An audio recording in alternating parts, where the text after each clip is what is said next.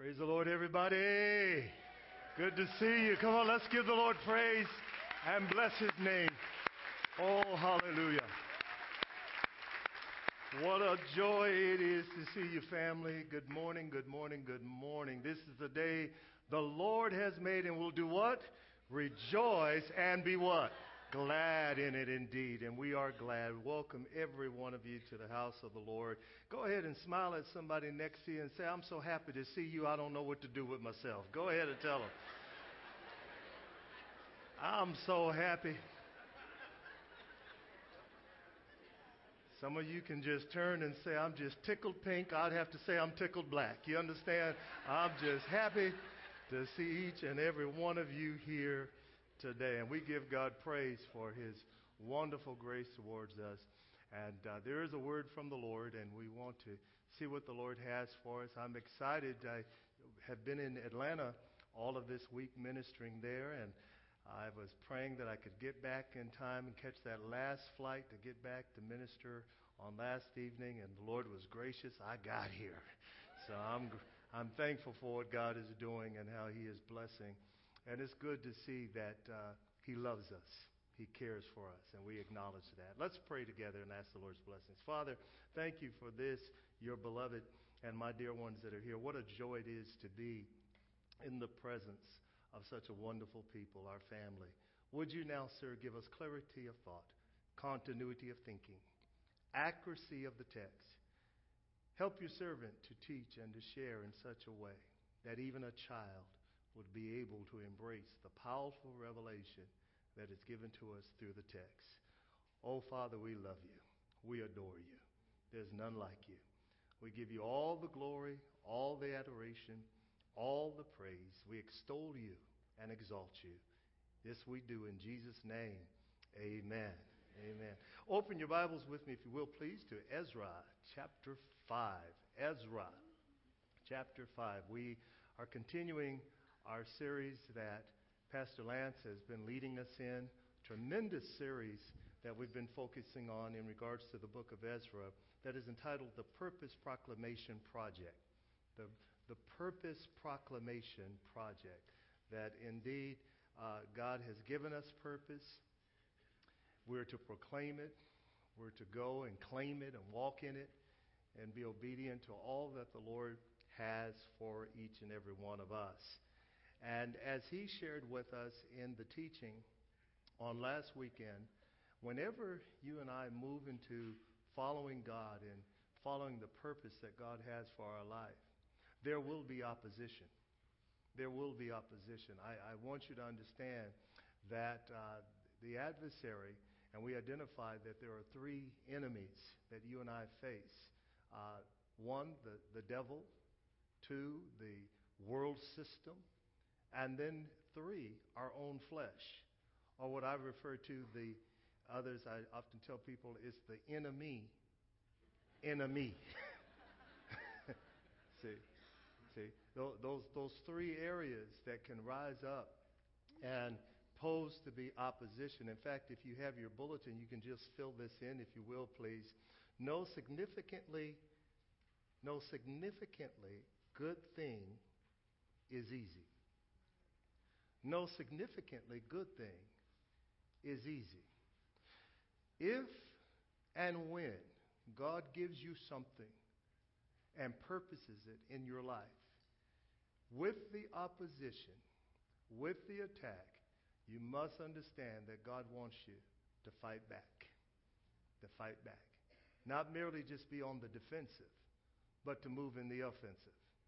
I've been around Christians pretty much all of my life. I was raised in a Christian family, and I find that we're good. The church is real good at being on the defensive, but we need more folks to be on the offensive.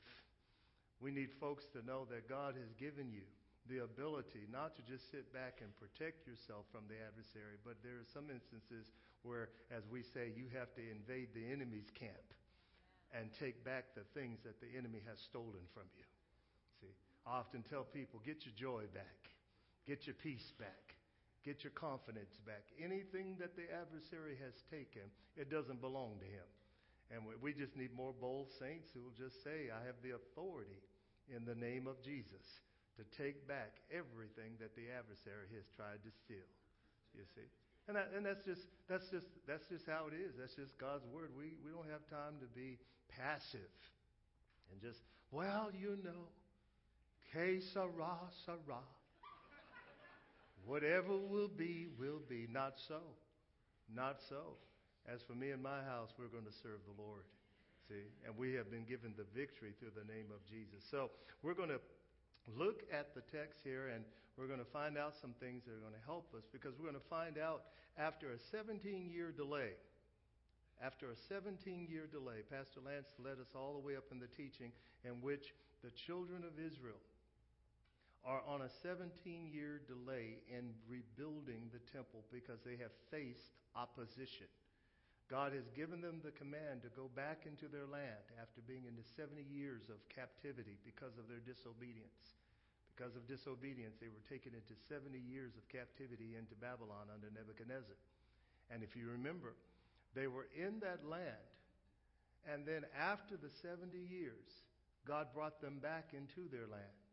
Now, fascinating. What's fascinating about that, God brings them into the land of Babylon for the purposes of correcting them for the purposes of correcting them, for the purposes of, watch this, restoring fellowship with them. Whenever God corrects, it is always with redemptive purposes. God does not correct to annihilate or to destroy us. God corrects to bring us back into fellowship with Him. Now, notice the wording I'm, use, I'm using to bring us into fellowship. Because oftentimes we use the word relationship and fellowship interchangeably. And there is a distinction. We who are children of the living God, who are born again believers, we have been given, watch this, relationship with the Father. We are his sons and his daughters. That can never change. We are safe and secure in our relationship. But there are times because of my disobedience, I mess up my fellowship with Him. Does that make sense? I, I, can no more, listen, I can no more be cast out of relationship with God than I can with my own children be removed as their father. I am their father, whether they, whether they obey me or they don't obey me. My relationship with them is unsevered. I am my son and my daughter's father. Their mother is their mother. But there are sometimes they get out of fellowship. They are disobedient. there are sometimes I tell them, don't even claim me. You see?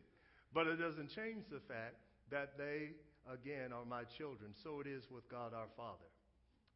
And I'm glad about that. But with that comes the corrective actions of God. And in this case, he corrects Israel by bringing them back into captivity or bringing them into captivity, but he doesn't leave them there. His objective is to bring them, watch this, to bring them back so that fellowship is established. And so we're going to see some things through the text. Look with me here in Ezra 5, and we're going to start at verse 1. And I'm just going to go ahead and just read all the way through because there's quite a bit of information here, and I want you just to be patient as we just walk through it quickly and just read this. This will set it up for us to go further in our understanding in the teaching today. Here begins the reading of the word of the Lord. Now the prophets, Haggai and Zechariah, the son of Iddo, prophesied to the Jews who were in Judah and Jerusalem in the name of God of Israel, who was over them. Then, then uh, Zerubbabel, the son of Shealtiel, and Jeshua, the son of Jozadak, arose and began to rebuild the house of God that is in Jerusalem. And the prophets of God were with them, supporting them. I, I, want you to look in just those first few verses. You find all of these individuals, uh, particularly Haggai and Zechariah, and then you find Zerubbabel and Shealtiel. Uh, uh, uh excuse me, Zerubbabel and Jeshua coming together for the purposes of rebuilding the temple. Now, keep in mind, this is after they have been on a 17 year hold. There was a time they had started to rebuild the temple, but they had faced the opposition of the adversary. And so now they're coming back and they begin the process again. Everyone say they begin again. Yeah, they begin again to rebuild the house of God that is in Jerusalem, and they also have the support of the other prophets. This would include Ezra and later on Nehemiah and others whom God would use, again, as the prophets that would stand alongside for the supporting of the process of building the temple. Now, watch what happens.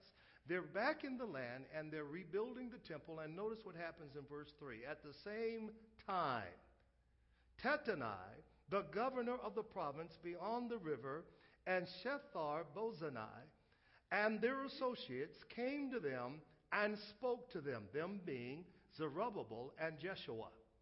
These two individuals, Tattenai, he's a governor, he's over a particular providence. Uh, he would be the equivalent of a empowered, strong, uh, we could say in our context, a county supervisor who reports to the mayor, or in this case, the king.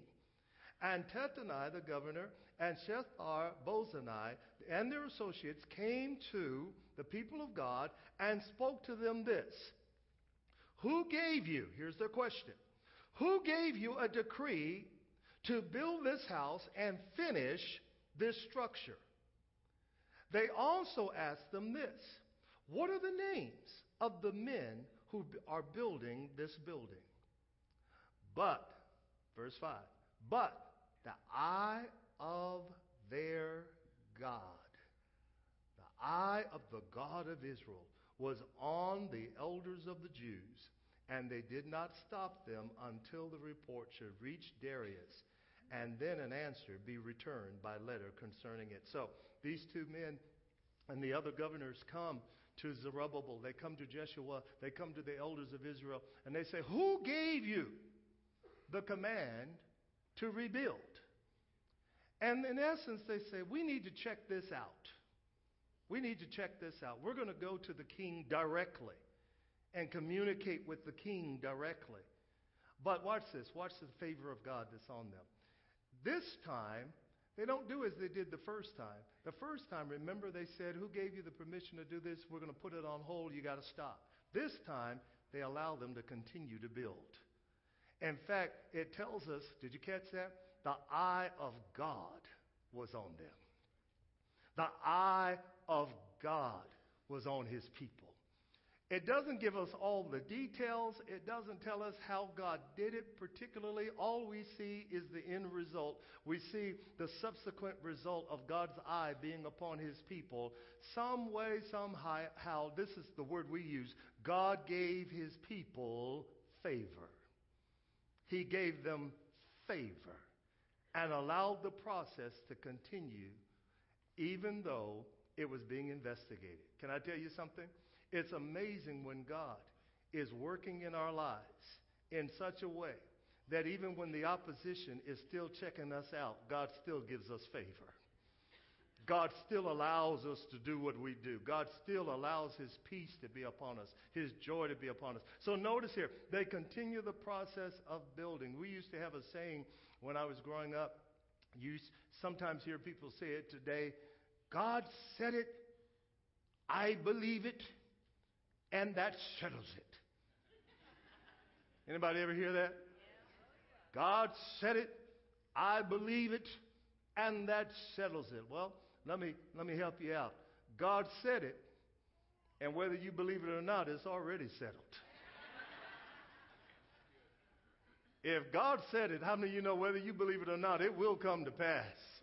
His purposes and his plans. But it behooves us, that's what my grandfather's word he used to say, it behooves us to believe what God has said so that we become participants and partners in the rebuilding process. We become partners in what God is doing. So they allow them to continue to rebuild the temple while they're checking it out with the king. Here's where we pick it up in verse 6. Tattenai is going to write a letter. This is a copy of the letter that Tattenai, the governor of the province beyond the river, and Shethar Bozani and his associates, the governors who were with uh, who were in the province beyond the river, sent to Darius the king. Here's the letter. They sent him a report in which was written the following To Darius, the king, dear Darius, all peace. It's the Babylonian equivalent of what the Jews refer to as shalom. It's the reference of they, the, the Jewish people say shalom, which means peace. Shalom.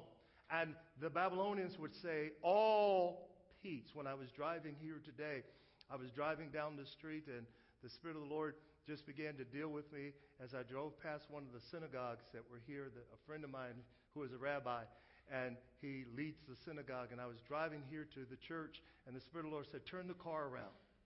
I said, Lord, I'm going to be late for church. He said, Turn the car around and go back and tell the, the rabbi, Shalom. Go back and speak to him and say, Shalom, and tell him you love him. And I'm thinking to myself, God, why did you make me turn the car around? I'm going to be late. He says, Because I want to teach you obedience. I want to teach you to be obedient to me. There's a reason I have you going back and saying shalom to the rabbi and letting him know you love him. You see, I don't know what God's doing there, but God's doing something. Come on. I just believe that. So notice here, they say, all peace, all peace. Be it known to the king that we went to the province of Judah, to the house of the great God. It is being built with huge stones and timber is laid in its walls. Notice here they're giving Darius detailed information about what they're observing. This work goes on diligently and prospers in the hands of the people. Then we asked those elders who spoke to them thus Who gave you a decree to build this house and to finish this structure? Notice how detailed that Tattenai is in this letter. We also asked them their names for your information, O king, that we might write down the names of their leaders. And this was their reply to us. This is what they said. Now, stop for just a moment. Look at me. This was their reply. I want to see if this is accurate. You tell me if it's accurate or not. This was their reply. They cussed them out. They bound them in the name of Jesus. We command you to loose us and let us build this house, and we're going to do what we need to do. And they fought them, they kicked them down to the ground. We're going to kill all of you. Is that what they did? No. That's what some of us would have done. But that wasn't their response. Their response was much more, watch this, led by discernment and wisdom.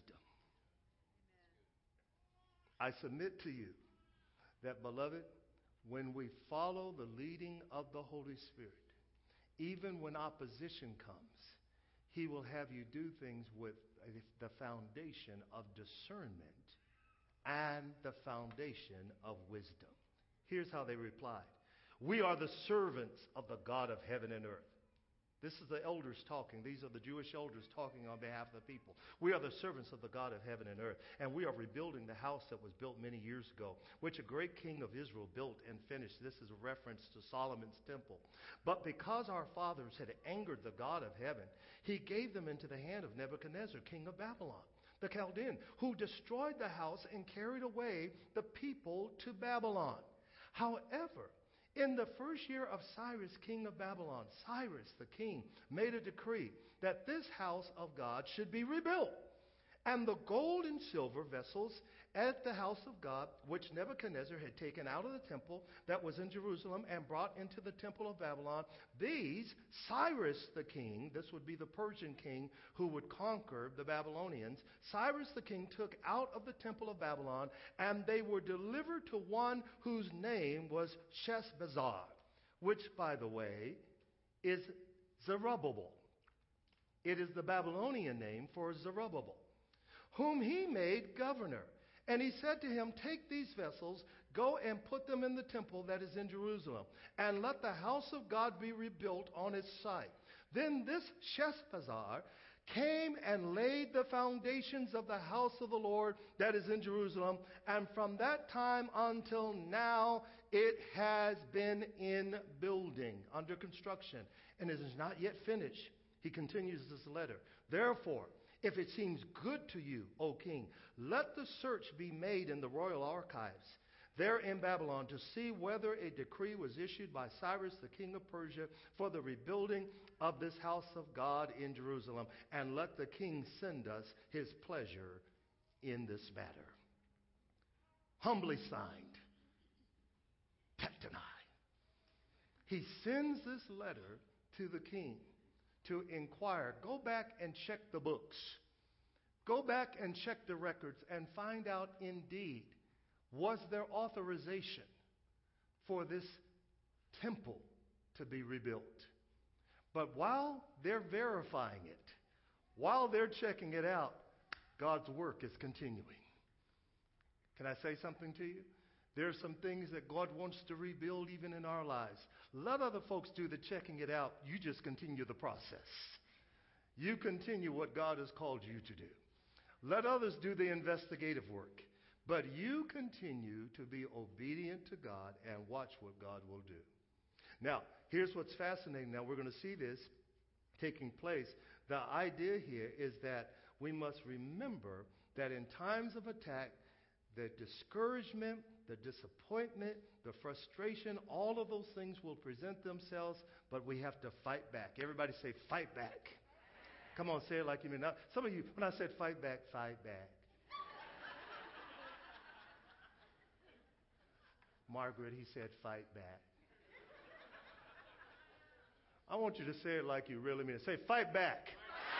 Yeah, there, there is, there's something within us by the Spirit of God that says we are not left powerless, but He has given us the ability to fight back, but not with our own human reasoning, not with our own human ability. You've got some help today.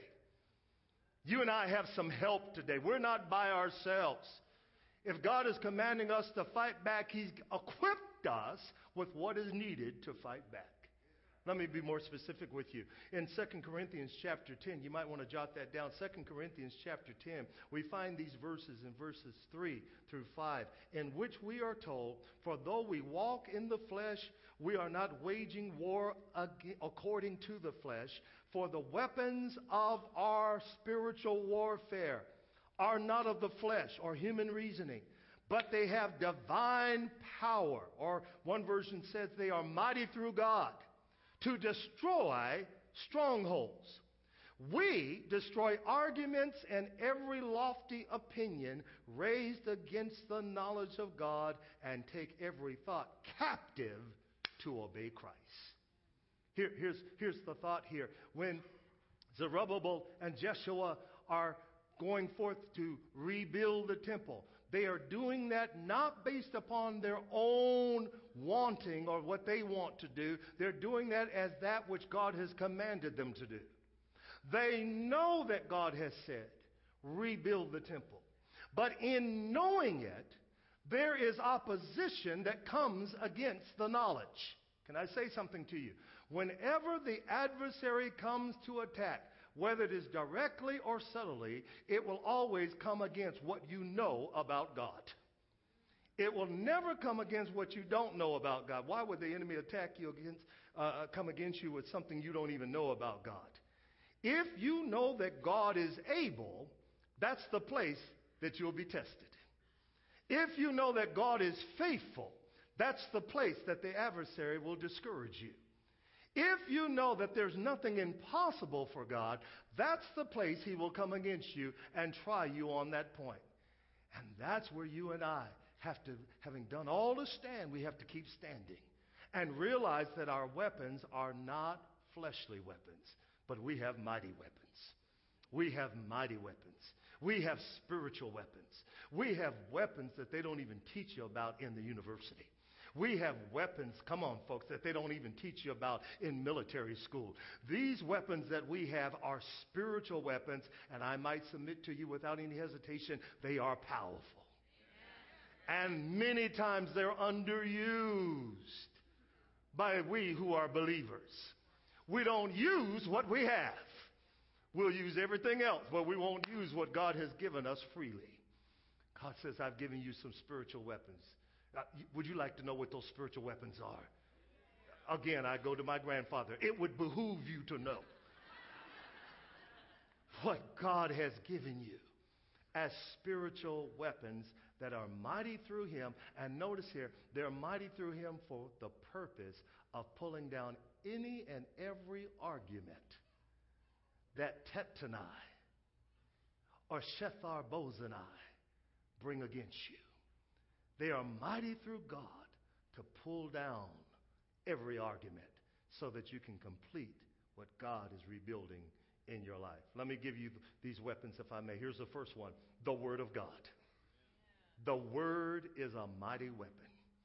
The Word of God is a weapon that God has given you. It is not merely something that sits on your coffee table collecting dust. The Word of God is powerful. And let me even be more specific the preached Word of God. When the Word is proclaimed and preached and declared and taught, it is a mighty weapon that is designed to empower God's people that when you hear it, you go forth out of this place and you do damage to the forces of evil, and the kingdom of God is built within your life. That's why the Word of God is so important.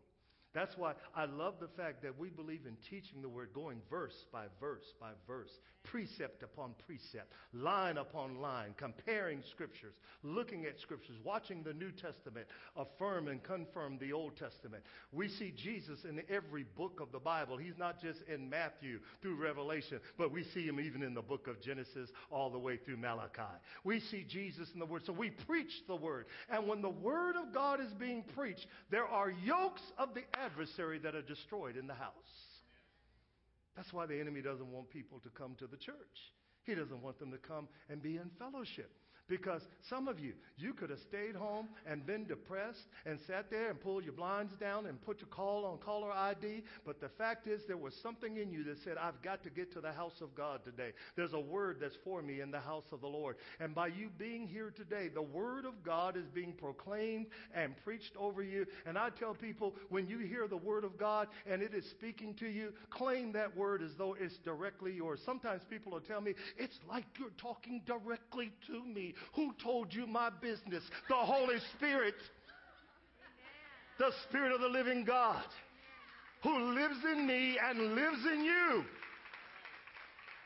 So when you hear the word of God being proclaimed and you know it's hitting the bullseye, don't just sit there like a rock. Say, I claim that word.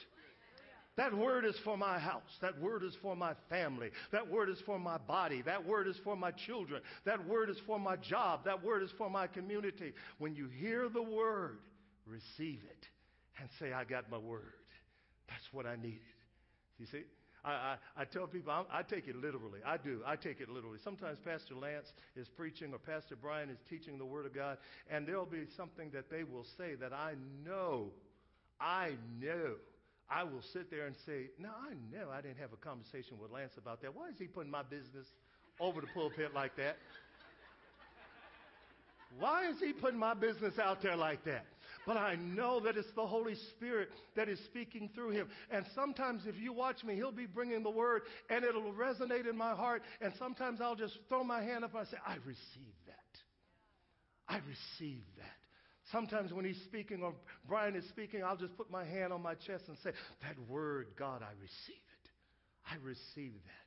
You see, it's like when somebody gives you a gift. If somebody hands you a gift, you don't just sit there and look at it. They hand you the gift and they just sit there. when they hand you a gift, you say, I receive that. Thank you. That's what I do with the Word of God. The Word is a gift to me. The Word of God is a gift. It is a weapon that God has given us so that you and I might walk in faithfulness in the things of the Lord. Here's another weapon that He's given us. Watch this prayer. Prayer. Not only has He given us the Word as a weapon, but He's given us prayer. And sometimes we underestimate it. I heard someone say the other day when I was talking to them about a situation, they said, Well, at least quote, at least we can pray about it. I said, at least. At least. Their response was, the least we can do is pray about it. Baby, it's not the least you can do. The best you can do is to take whatever the need is and present it before the Lord because we have been given the privilege to talk to our God and hear this and know that He hears us. Know that He answers. Know that He responds to us. I like to be around people, here's how we used to say it, that know how to pray and they believe that when they pray, God answers. God hears. If you don't believe that God still answers prayer, if you don't believe God has the power to intervene in our lives, then I don't need to waste any time going to you. Are you hearing me? God forbid that I'd go in the hospital and they call you to come in.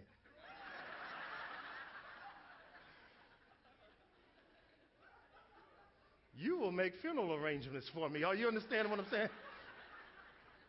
Call the undertaker. Come on. I need somebody that's going to pray and believe God. It's a weapon.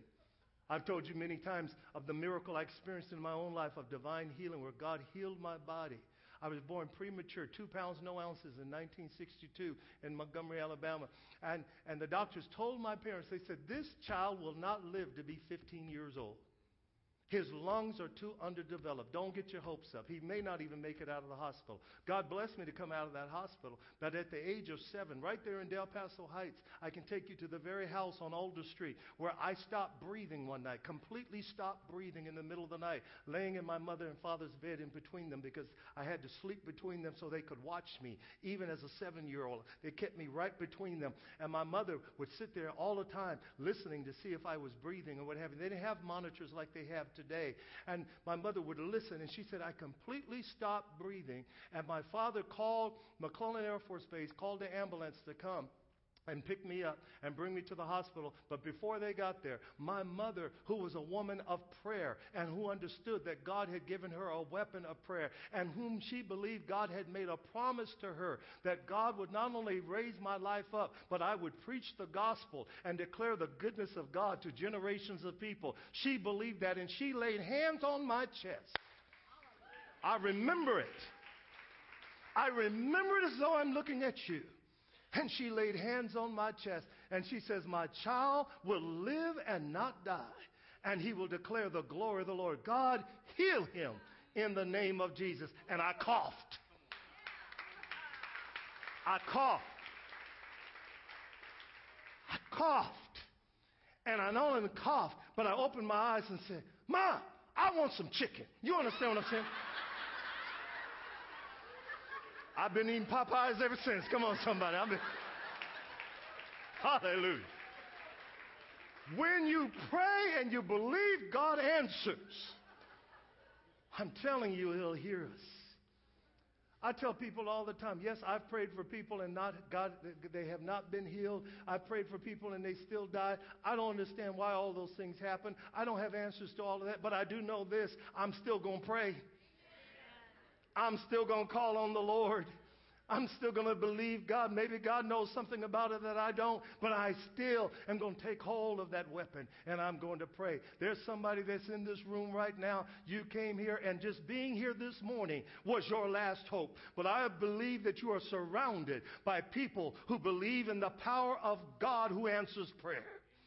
And we know God is able. Come on, put your hands together if you believe God is able. I believe He's able. Hallelujah.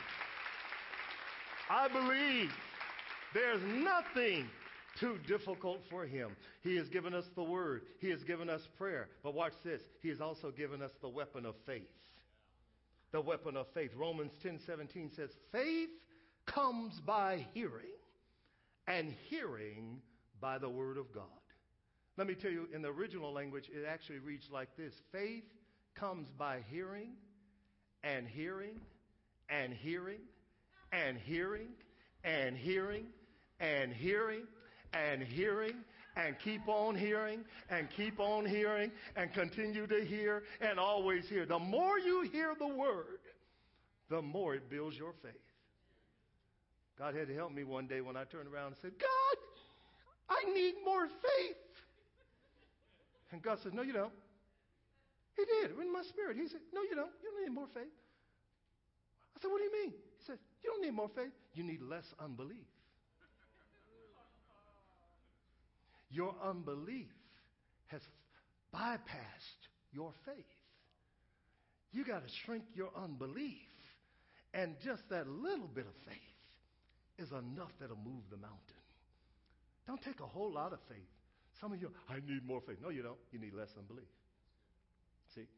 I wanted to go to Oral Roberts University. I was in a single parent home. By this time, my parents had divorced. My mother was raising four boys by herself on Social Security disability, SSI. And my mother was raising us and by herself. And I came to her and I said, I want to go to Oral Roberts University in Tulsa. And she said to me, she said, You want to go there? I said, Yes. She said, I said to her, But I don't know how I'm going to pay for it. I had just finished two years at American River College. I said, I don't know how we're going to pay for it. She says, If God is giving you the vision, He'll make the provision. If God has put it in your heart, son, He'll allow it to be. I got there to the campus. I worked in the cafeteria. I scrubbed floors. I cleaned toilets. I cleaned showers. I did all those things. Man, I had the best cleaning showers and toilet bowls in the whole university. Because all I wanted was just to get a little extra money. Watch me. Not necessarily so I could take that check and go pay a bill.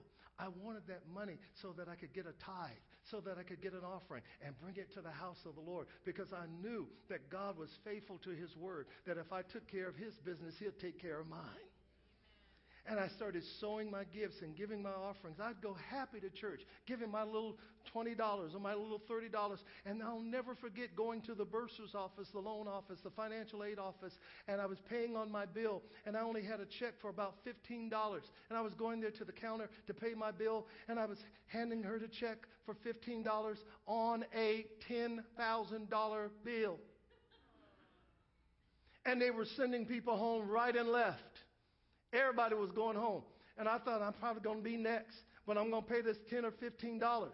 And I pushed it across the desk, and the lady says, Let me go into the computer so I can credit this. And she started going in the computer and she was typing. And I found out something. Sometimes when they're taking their time and they're really taking a long time, sometimes that's God working.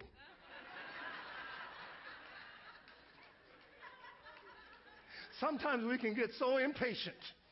That's God working. God is working. He's working because you know your credit score is 100. So God is working on that thing. He's, he's trying to. And, and on, she kept working on it. And then she looked at me and she says, um, Parnell, it looks like, as she slid the check back to me, it looks like we owe you some money. I said the same thing. What? She said, it looks like we owe you some money. And she said, apparently there's been a deposit made into your account. And the deposit was made by a woman here in Sacramento that was getting ready to go to heaven. And I used to help her at church carry her Bible to her car. A little elderly woman. I just wanted to be a blessing to her. Didn't want anything, just wanted to help her to her car. And she remembered me and put $20,000 into my account. Are y'all hearing what I'm saying? Oh, it only takes a little bit of faith. Even if your faith is shaky, put it out there. It's a weapon. Some of you sitting there, I'm putting on the whole armor of God, and you got your shield hanging this way, your helmet hanging this way. You don't even know where your sword is, but stand anyway. Stand anyway. Not your battle, it's the Lord fighting through you. Glory to God. So he's giving you the weapons of the word, the weapons of prayer, the weapons of faith. And here's another one. Now, write this down, but your pen might move a little slow on this, so you might have to push it with your finger. Here's another one complete and total obedience. I told you your pen was going to move slow. Yeah, complete and total obedience. Whatever God has told you to do, do it. But I'm going to lose some friends. Do it. Some relationships are going to be severed. Do it. I'm not going to make as much money. Whatever God has told you to do, Obey God. Completely obey God. The, the, the, the, the flesh, the mind is telling you compromise. Only halfway do it. Only halfway do it. No, no, no, no. You even make up scriptures on it. You know the Bible says that God helps those who help themselves. I'm trying to find that passage. Anybody know where that passage is? I'm trying to. Find, I've been looking for it because everybody says the Bible says God helps those. No, obey God. Completely obey God. It's your weapon against the adversary. And here's another one. Confession fits right along with the one I just gave you. Confession of disobedience. Confession of disobedience. That's a weapon. Is there anybody besides myself in this house that can say, I'm not even talking about last week, last month, last year, but just on this week, just on today, we have missed it. I didn't think you would put your hands up. I'll put both my hands up on my feet lest I fall to the floor. Every day I miss it. Every day I fall short. Every day there's a thought that comes that's not of God. Every day there's something I should have said and I don't say it. Every day there are things that I have to confess before the Lord. Why? Because I want my unconfessed sin list to be kept short. Because I want God to use me. I want to be used of Him. I've got too much in front of me. I've got too much God wants to do through me. There's too much that needs to be restored in my life. There's too much that God wants to rebuild in my life. There's too many people that are going to be blessed as I obey God. Therefore, I will confess. 1 John 1 9, if we confess our sins, He is faithful and just to forgive us of our sins. Sin. If we confess our sins,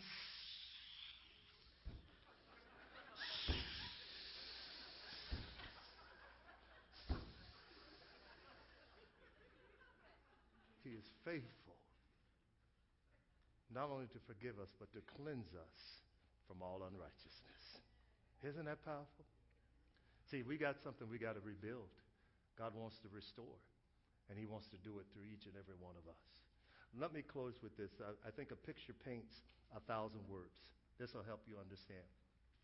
In 1982, the Lord was very clear with me while attending Oral Roberts University that I was to return to Sacramento and I would plant a church called the Center of Praise Ministries, which is downtown, right in the middle of Midtown, in the heart of everything. I mean, literally, it sits between the arena, Sutter Health, the new B Street Theater, all of that. I mean, the church has been, they're literally building a 400 uh, space parking garage one block from the cathedral that the church has been told they will have the opportunity to use. It's powerful. It's powerful. It's powerful. 1982, God told me I would plant a church. He said these words it would be a place for all people, regardless of their ethnicity, their cultural background, their church background, unchurched background, regardless of that. And he said, There I will be in the midst of the people. And the first question out of my mouth, I wish I could tell you I had great faith. I didn't. I said, God, who's going to come? Just me and my mama? I figured your mama would go. I figured your, my mama would go when nobody else would because she didn't want me to be embarrassed. You understand what I'm saying? So, and sure enough, she came until the Lord took her to heaven. She did. Well, here's the thing. I received that word in 82. I was so excited that God had spoken to my heart. I never have heard the Lord audibly, but I heard him in my spirit, in my heart. And I set out to obey God. But the moment I did, I faced all types of opposition.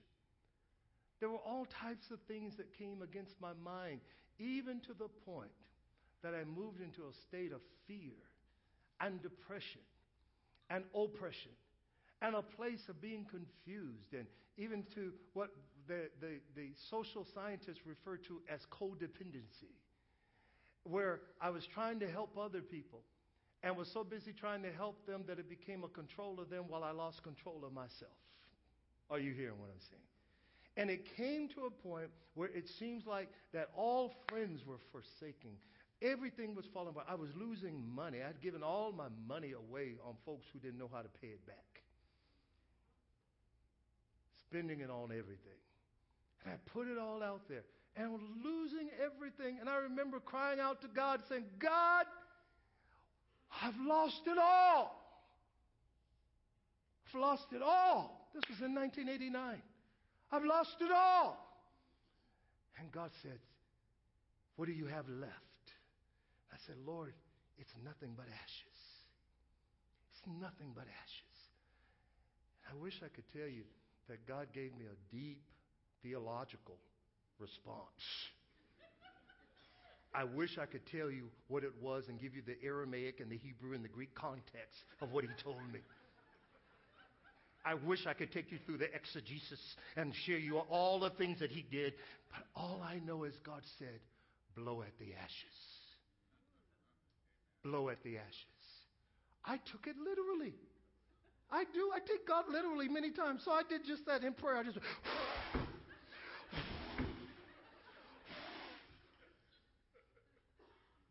as I was literally acting it out and blowing out of my mouth at what I perceived to be the ashes, I saw that the vision that God had instilled in my life was still there. And underneath the ashes was Center of Praise Ministries. Amen. And had I not blown at the ashes, I would not have planted that church 27 years ago. Had I not planted that church 27 years ago, five years ago, I would not come across a man by the name of Joseph Cisak, whom I would mentor, who would become the pastor of Center of Praise. Had I not been blessed to see him become the pastor of Center of Praise, the one standing before you now would not be standing here preaching the Word of God and declaring the Word of God. Had I not blown at the ashes, I would have missed this opportunity. Blow at the ashes. Something's still there. You hear me? Don't you dare give up. This is not the time for giving up. It's time to hold on. It's not the time to look back. It's time to be strong. I have read the end of the book, and we win. Come on, somebody. I said, we win. I said, we win. Hey, we win. Stand to your feet, everybody. Glory to God. Y'all, I'm preaching me happy. Want the prayer team to come up here if they will, please. And I want you to do something. I've been talking, and Pastor's been talking to me, and he says, uh, Parnell, uh, we need what God has given you. We need what God has put in you. So I, I've been just taking liberty to just obey God. I told Pastor Lance, I said, now if I come here, you're going to let me rip? I can only be who I am. See, when I come here, I, I got to be who God has created me to be. But I want to, with that, challenge you all because God's favor is so much upon this place, and He has given us spiritual weapons. I want you to move out of the place of comfort and move to a place that we are just, watch this, we are just boldly obeying God. Oh, I mean, just boldly. Le- lean on somebody, give them a high five, and say, just go for it. Come on. Give them a high five. Just go for it. Just go for it. Just go for it. Don't be scared about it. Just go for it. Just go for it, all right? I want you, if you will, go ahead and just take your hand and place it on the shoulder or take a hand of a person next to you, do it right now. Don't even hesitate. Sometimes we're scared to touch one another. I want you to put some action to the smile that's on your face. Because this is a matter for many people. This is the last hope that they have, is what's happening right now. I have proclaimed and preached the Word of God in this room. But I need you to take your faith I need you to take your prayers, I need you to take your praise, your worship, and without any hesitation, would you just take a moment and open your mouth and listen? Don't get softy with this. Open your mouth even to the point I can hear you up here speaking blessing over your brother or your sister right now. Do it right now. Go for it. Begin to pray. Just speak blessing over there. Speak blessing. Speak healing over there. Come on, open those mouths wide. Don't, don't hesitate. That's it. Open those mouths wide. Father, I speak blessing. I speak strength. Where the enemy has tried to tear my brother down, tear my sister down. God, you are the Lord God that rules in their lives. Lift them, God. Strengthen them, Lord God. Keep them in the fight, God. Help them to fight back in the name of Jesus. Oh, God. Beat back the forces of evil. Cast the enemy out on every hand. Do it, oh God. We give you praise. We give you glory. We give you honor. We love you, Lord God. Hallelujah. Lift those hands. And now let the weak say, I am strong. Let the poor say, I am rich because of what the Lord has done for us. Everybody. And now let the weak say, I am strong. Let the poor say, I am rich because of what the Lord has done for us. Give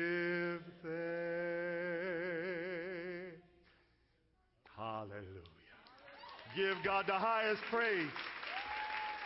Come on. Give him the highest praise. Come on. Give him the highest praise. Bless his name. Bless his name. Listen, the prayer team is standing up here. If there's anything we can agree with you on, we know that God is able. Don't you dare walk out that door and not allow us to pray with you. We love you. Go in peace. Serve Jesus, everybody.